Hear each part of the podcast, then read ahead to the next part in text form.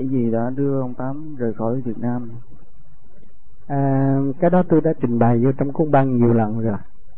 À, cái chuyện này nói ra nó cũng như mê tín nhưng mà sau bạn rảnh bạn có thể hỏi cô Nhi ở đây có chứng kiến trước mặt có những cái gì mà giáng xuống và hứa đưa tôi ra khỏi Việt Nam trong lúc tôi không có đồng tiền thì cái chuyện đó cô đó thấy rõ hơn hết và người đó là cũng người trai trẻ 20 tuổi, chết đi xong lại bốn lần.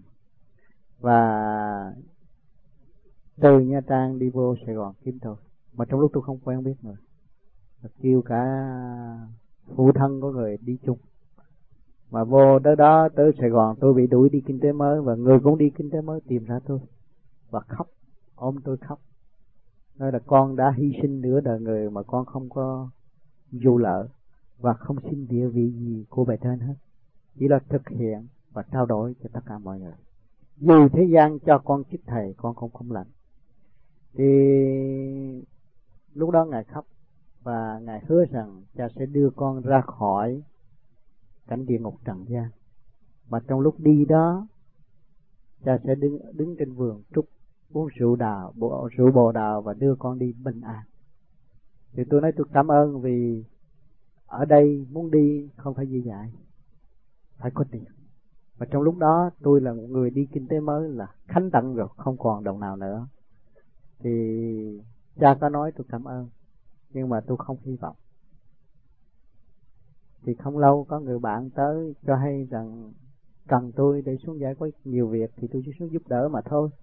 Sau khi tôi đến đó trong cái lúc mà động loạn à, hận thù lẫn nhau và tôi nói cho các giới đều thông cảm lẫn nhau và đồng tâm hiệp lực để xây dựng cái kia để đi. Thì trong lúc làm xong rồi, tôi cũng ờ, chúc cho những người đó để đi bình an, nhưng mà những người đó một đêm họ tới nói tôi rằng gia đình ông phải đi. Vậy chúng tôi đã lo xong hết rồi. Ông khỏi mất một xu nào, nhưng mà ông phải đi. Thì nếu ông không đi thì một trăm tám mấy người này sẽ đập lộn nhau và sẽ chết ở biển cả thì tôi thấy ông là người sáng suốt mà ông không cứu người thì ông có tội. Năn nỉ tôi như vậy mà buộc tôi phải đi. Thì tôi nói, không sao, chuyện gì cũng cứu người. Nhưng mà phối hợp lại với cái lời nói của thượng đế giáng xuống qua thể xác của cậu đó, thì tôi thấy rất đúng. Tôi để coi thử mặc nhiên của thử thế nào.